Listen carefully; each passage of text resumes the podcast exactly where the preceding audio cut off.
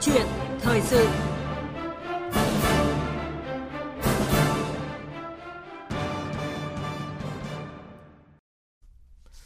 Thưa quý vị, thưa các bạn, trong hơn một tuần qua thì cả nước đã ghi nhận hơn 30 ca cập nhật mắc COVID-19 trong cộng đồng từ điểm dịch Hà Nam và Vĩnh Phúc.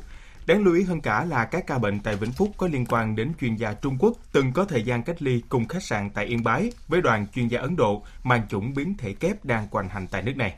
Bên cạnh đó, sự lơi lỏng trong quản lý tại các khu cách ly, việc thiếu giám sát đối với người cách ly tập trung trở về, sự chủ quan của nhiều người dân khi tụ tập thành biển người tại các khu du lịch, tình trạng nhập cảnh trái phép vẫn diễn biến phức tạp, đang đặt ra nước ta vào những tình huống khiến dịch có thể bùng phát mạnh trở lại. Vâng và dù nước ta đã chuẩn bị những kịch bản ứng phó khi có hàng ngàn ca bệnh, song nếu chúng ta ngăn chặn được sớm ngày nào thì hậu quả về sức khỏe, về tính mạng và đời sống nhân dân sẽ giảm được ngày đó, tránh những thảm họa đau thương mà một số nước đang phải đối mặt. Vậy thì làm thế nào để ngăn chặn sớm đà lây lan của dịch bệnh tại các địa phương?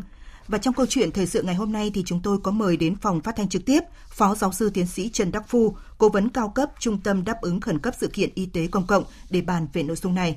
Và quý vị thính giả nào quan tâm hãy gọi đến số điện thoại là 0243 934 1040 và 02435 563 563. Và xin nhắc lại hai số điện thoại là 0243 934 1040 và 02435 563 563. Bây giờ xin nhường lời cho biên tập viên Thúy Nga. À, vâng, à, xin cảm ơn Phó Giáo sư Tiến sĩ Trần Đắc Phu đã tới tham gia chương trình của chúng tôi hôm nay ạ. Vâng, xin chào biên tập viên Thúy Nga và các bạn à, thính giả. À, vâng thưa ông, có có lẽ trong thời điểm này thì cái điều quan tâm nhất của nhân dân chúng ta là à, sự diễn biến của dịch bệnh và trong một tuần qua thì ổ dịch tại Hà Nam đã lây sang một số địa phương khác như là thành phố Hồ Chí Minh, Hà Nội, Hưng Yên. Mới đây nhất thì ổ dịch tại à, Vĩnh Phúc nữa và à, trong sáng nay thì à, những cái ca bệnh mới tại Hà Nội, Đà Nẵng cũng à, khiến rất nhiều người lo lắng bởi vì là chúng ta đang phải tìm cái nguồn gốc lây nhiễm như thế nào. Như vậy thì số ca mắc trong cộng đồng trong tuần qua đã là hơn 30 ca. Và vậy thì Phó Giáo sư à, nhận định như thế nào về cái đợt dịch này ạ? À, tôi ờ, từ khi mà có dịch ờ, Covid-19 thì phải nói là nước ta cũng trải qua một số các cái đợt dịch. Thế và ở đây thì mỗi đợt dịch nó có một cái sự khác nhau. Nhưng mà lần này thì chúng tôi cũng thấy rằng nhất là nó lây lan rất nhanh. Đây là một chủng mới có thể À, mặc dù là cái giải trình tự gen của cái trường hợp của Hà Nam chưa có nhưng mà các bạn biết rằng là trong thời gian qua thì Việt Nam cũng đã phát hiện các cái chủng lây nhanh là Anh rồi Nam Phi. Và đặc biệt vừa qua những cái trường hợp ở Yên Bái Vĩnh Phúc đấy là những cái chủng của Ấn Độ là chủng lây lan rất nhanh. Thế và ờ, ở đây thì cũng chúng ta cũng nhận thấy là rất là nhanh chóng chỉ vài ngày thôi các trường hợp từ F0 nó lây sang F1 rồi F1 thì lại cũng lây sang F2 nghĩa là chúng ta nói ngược lại là F2 nó chuyển thành F0 cũng rất nhanh. Thế và nó tạo thành các cái ổ dịch mới mà nó không phải phạm vi là một một tỉnh mà nó lan rộng ra một số cái tỉnh. Thì đấy là cái mà chúng tôi thấy rằng cái đặc điểm.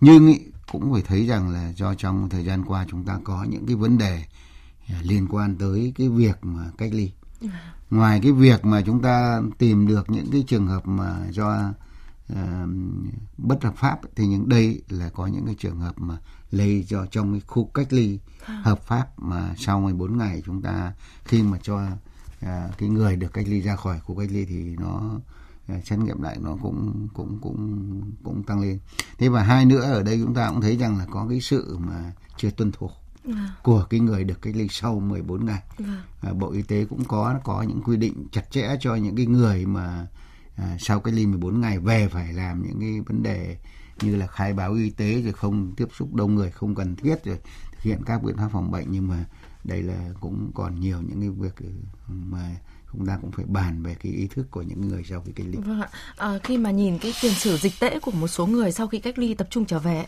có thể thấy là à, họ đã trở lại cộng đồng và sinh hoạt bình thường, trong khi là theo yêu cầu của ngành y tế là à, anh phải cách ly tại nhà và cách ly tại nhà tức là vẫn phải tuân thủ giống như anh cách ly khu tập trung nhưng anh ở tại gia đình thôi.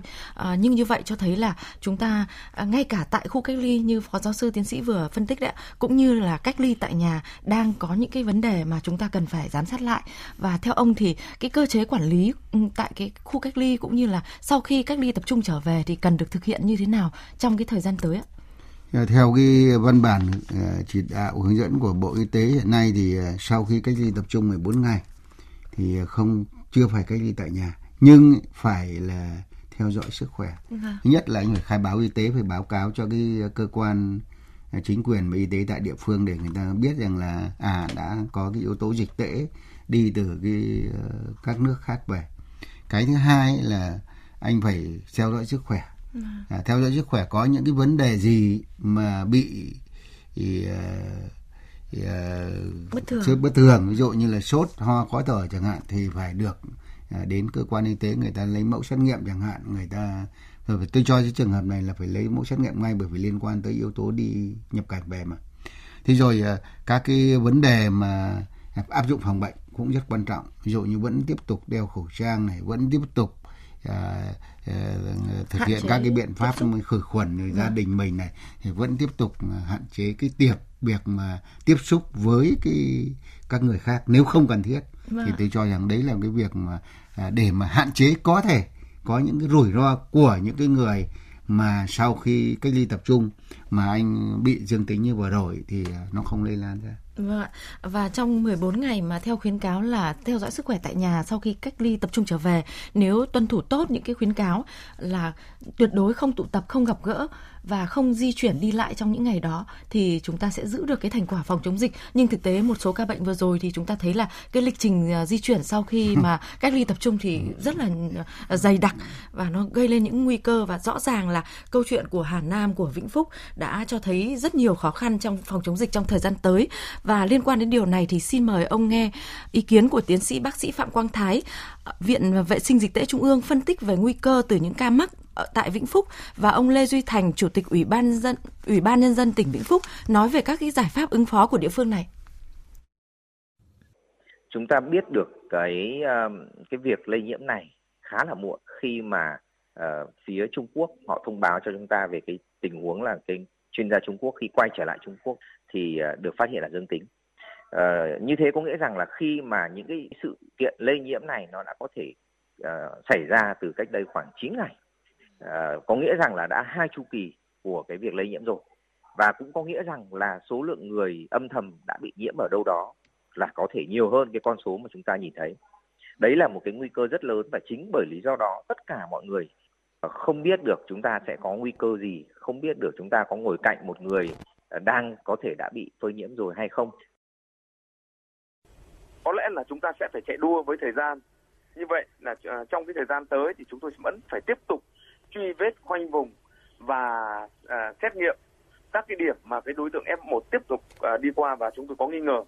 Các cái đối tượng có liên quan đến à, các cái trường hợp là F1 và nâng cái cấp uh, báo động uh, dịch bệnh ở tỉnh lên cái mức độ cao hơn thông báo cho người dân tạm dừng tất cả mọi công việc cần thiết để tập trung cho việc chống dịch và lập các cái chốt ra vào của tỉnh để đảm bảo không chỉ an toàn cho tỉnh mà an toàn cho các cả các cái tỉnh bạn xung quanh và triển khai kê khai y tế. À, tới đây sẽ triển khai kê khai y tế với 100% người dân. À, vâng thưa Phó Giáo sư Tiến sĩ Trần Đắc Phu, sau khi mà nghe ý kiến từ chuyên gia dịch tễ là tiến sĩ bác sĩ Phạm Quang Thái và à, lãnh đạo tỉnh Vĩnh Phúc là ông Lê Duy Thành thì ông đánh giá thế nào về nguy cơ lây lan à, và các cái phản ứng của à, tỉnh để mà kiểm soát dịch bệnh ạ? À, trước tiên thì à, tiếp theo cái ý còn nãy chúng ta bàn về cái nguy cơ ấy, thì à. không những cái những cái trường hợp mà cách ly sau 14 ngày ấy, họ có những tiếp xúc với những cái người khác ừ, mà kể cả những trường hợp mà chúng tôi nói là không cần thiết ấy, nhưng mà ở đây ấy, lại còn vào các cái điểm có nguy cơ cao. À. ví dụ như quán bar ví dụ như karaoke đấy là cái môi trường mà rất dễ lây lan. Thế và à, nó lại cũng là tiếp xúc với rất nhiều các cái tỉnh. À, các bạn biết là sau khi truy vết thì nó nó nhiều người người các tỉnh khác và kể cả những cái trường hợp đi đi máy bay. À, vừa qua ở trường hợp Hà Nội mà chúng tôi nghĩ rằng có thể lây ở cái trường hợp người Ấn Độ này thế thì thì tôi nghĩ rằng là nó là một cái việc mà mà mà bây giờ thì nó là lây lan nhanh và rộng bởi vì trùng trùng mới và trước kia chúng ta cũng so sánh với những cái đợt mà cái chuyện mà à, trường hợp 17 rồi trường hợp ở à, Bình Thuận chẳng hạn thì nó chỉ lây xung quanh những cái trường hợp tiếp xúc rất gần ở tại cái vị trí đó thôi. Thì ở đây chúng tôi muốn nói rằng là bản thân thì Vĩnh Phúc cũng đã vào cuộc một cách quyết liệt sau khi phát hiện ra những cái trường hợp này thế và chúng tôi nghĩ rằng lúc này chúng ta phải là truy vết truy vết thần tốc truy vết đây là một trong những khâu mà phục vụ cho cái việc mà phát hiện mà chúng ta phát hiện hết F0, F1, F2 rồi để cách ly và và và, và dập dịch. Ừ. Thì đấy là cái mà càng phát hiện sớm các ổ dịch à, sớm bao nhiêu thì chúng ta khoanh vùng dập dịch tốt bấy nhiêu thì nó lại không tiếp tục mà lan ra những các cái ổ dịch khác. Vâng ạ. Và công tác truy vết thì uh, chúng tôi cũng được biết là các chuyên gia ừ. dịch tễ hiện nay thì rất khó khăn bởi vì là cái chủng mới thì cái tốc độ lây lan nó rất là nhanh và uh, cái khả năng lây lan thì nó mạnh hơn rất nhiều so với chủng trước đây nên cái việc truy vết thì sẽ gặp rất nhiều khó khăn và chúng ta sẽ trở lại câu chuyện truy vết này sau khi mà chúng ta cùng kết nối để với một thính giả đã chờ khá lâu để được trò chuyện với phó giáo sư tiến sĩ Trần Đắc Phu. Alo, xin chào thính giả. Xin uh, kính chào chương trình. Vâng ạ. Xin chào uh, Phó sư tiến sĩ ừ. Trần Đốc Phung. Vâng, xin chào. Tôi là Nguyễn Xuân Quyết ở Sóc ừ, Sơn. Vâng. Thì qua cái uh, dịch đợt này và cái phân tích của Phó sư tiến sĩ đấy, thì tôi thấy là là cái đợt dịch này nó khá nguy hiểm. Thế và tôi cho là một số chính quyền mà mà mà, mà vừa rồi thủ tướng đã nhắc nhở phê bình đấy là phản ứng là chậm. Vâng. Đấy cho nên đặt ra cho chúng ta là cái cái ở cấp trên tức là từ bộ y tế cho đến các cơ ban chỉ đạo quốc gia là rất thường xuyên nhắc nhở rồi thường xuyên có những cái khuyến cáo thậm chí là, là đưa ra những cái cái cái cái cái kịch bản mà có thể xảy ra một cách hiện hữu. Thế nhưng mà tôi cho một số tỉnh là cái phản ứng chậm. Đấy. Thế vâng. và cần phải có cái giám sát chặt chẽ sau khi cách ly xong đấy thì bởi bởi vì là, là những cái trường hợp đó về địa phương ấy, là phải có giám sát chặt chẽ thì tôi cho là phải các cái giải pháp đều phải đồng bộ.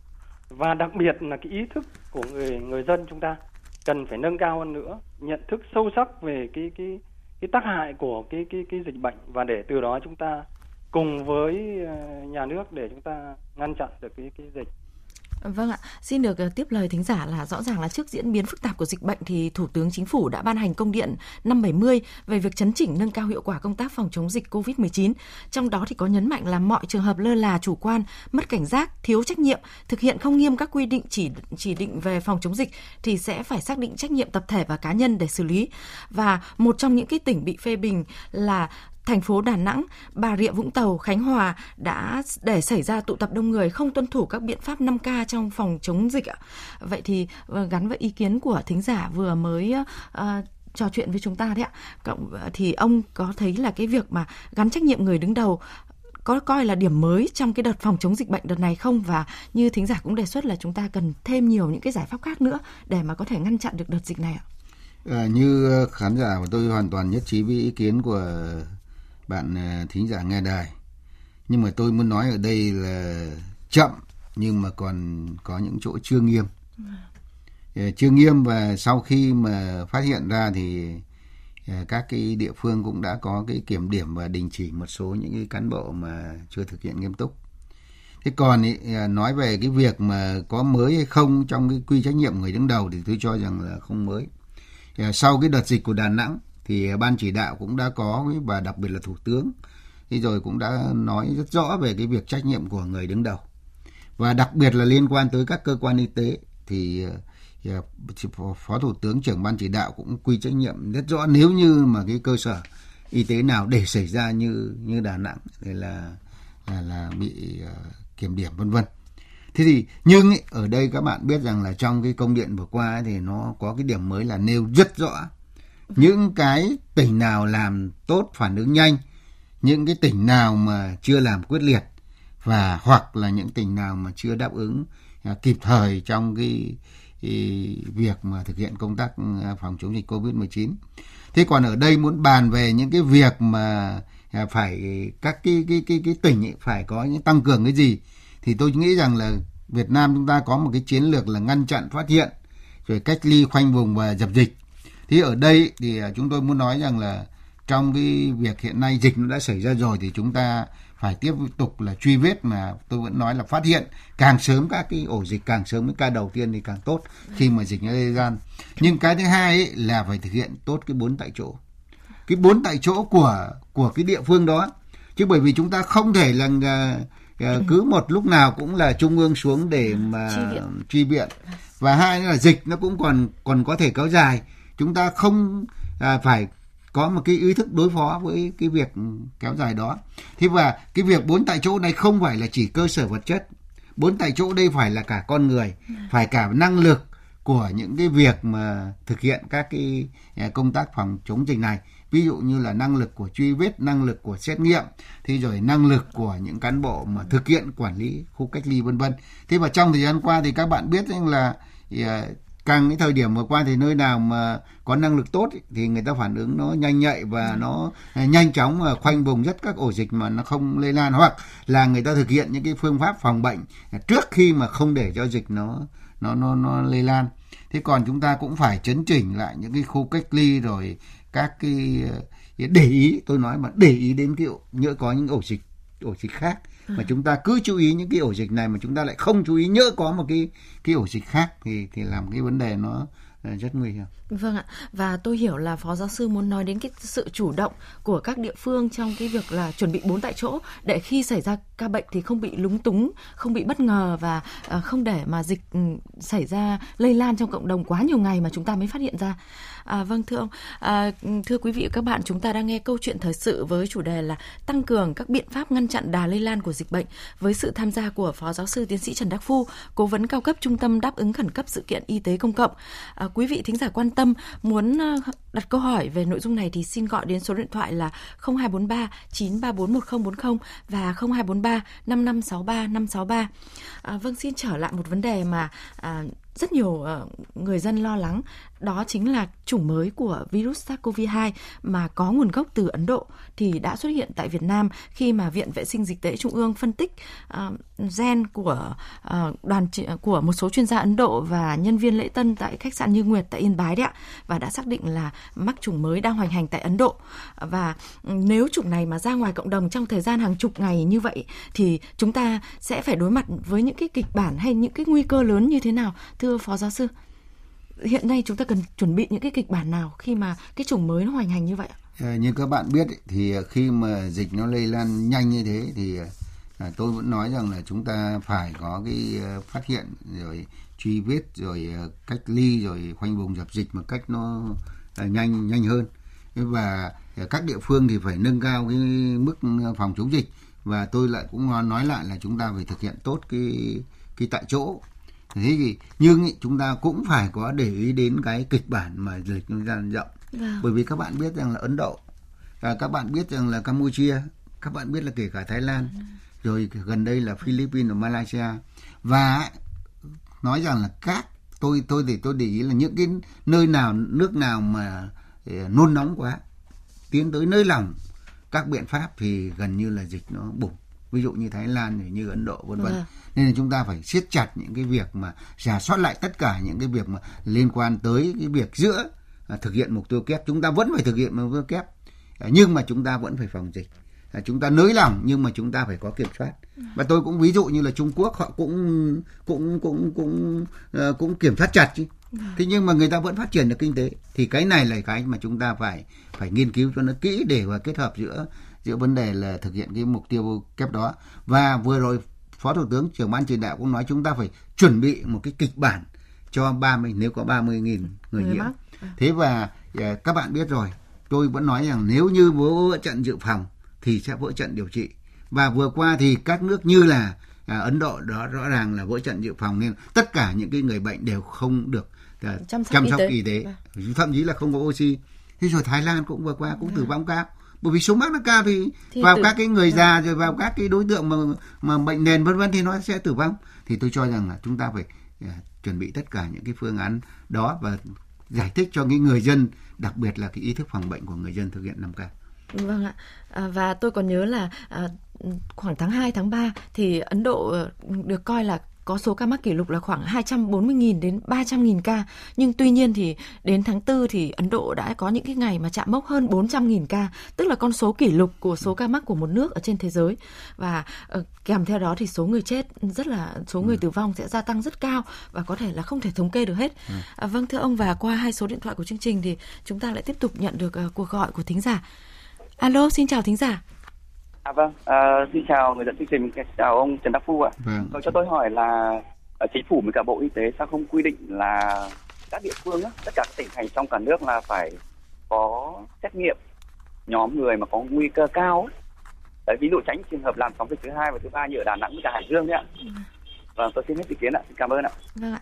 Tức là vị thính giả muốn hỏi đến trách nhiệm của uh, quản lý đối với nhóm người nguy cơ cao. Theo phó giáo sư thì cái việc này thì thuộc về ai ạ? Uh, Phượng xin ờ, cảm ơn ờ, bạn nghe đài.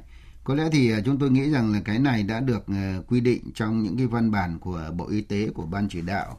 Thế đặc biệt là anh em chúng tôi làm công tác chuyên môn thì cũng rất chú ý đến cái vấn đề này Thế và các bạn biết là trong thời gian vừa qua thì cũng đã có làm những cho các cái nhóm có nguy cơ cao. À, ví dụ như là thành phố Hồ Chí Minh người ta xét nghiệm cho toàn bộ những cái à, người của sân bay Tân Sơn Nhất.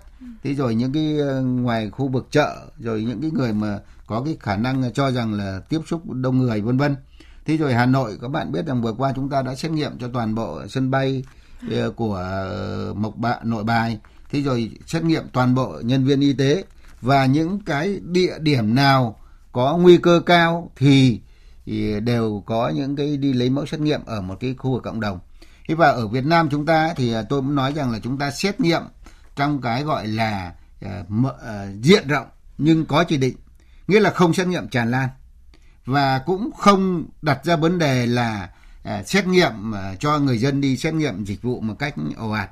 Bởi vì đi xét nghiệm dịch vụ một cách ồ ạt là không cần thiết nếu như anh không có nguy cơ cao cái thứ hai là khi xét nghiệm rồi mà thấy mình âm tính lại chủ quan không áp dụng các biện pháp phòng bệnh và nhưng ở Việt Nam thì nếu trường hợp nào có nguy cơ cao, vùng nào có nguy cơ cao, đối tượng nào có nguy cơ cao thì đều được xét nghiệm nhưng lại cũng là miễn phí.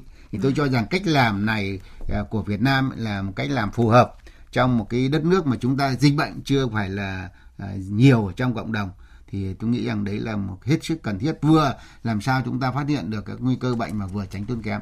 Vâng ạ, và tôi nghĩ rằng là trong giai đoạn mà dịch bệnh đang mới trong cái đà khởi phát như này thì ngay lập tức chúng ta có những cái uh, biện pháp ngăn chặn uh, một cách quyết liệt. Giống như ông nói là uh, truy vết rồi uh, xét nghiệm rồi khoanh vùng uh, dập dịch uh, cách ly điều trị đấy ạ. Rất nhiều uh, các giải pháp để mà có thể khoanh vùng được kịp thời. Và uh, một điều quan trọng nhất là ý thức của người dân khi mà thực hiện uh, các cái khuyến cáo 5K của Bộ Y tế bởi thực tế qua ba đợt dịch vừa qua thì các cái biện pháp 5K đã được chứng minh là hiệu quả để chúng ta có thể cùng giữ được những cái thành quả chống dịch của đất nước trong cái thời gian tới. Ừ. Vâng, xin trân trọng cảm ơn Phó Giáo sư Tiến sĩ Trần Đắc Phu. Xin cảm ơn quý thính giả đã gọi điện về chương trình ạ.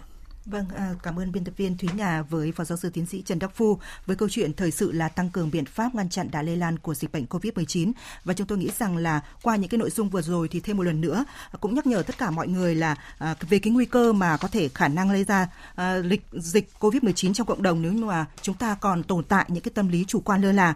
Và đồng thời cũng hiểu rõ hơn về cái kịch bản và chủ trương phòng dịch của nước ta.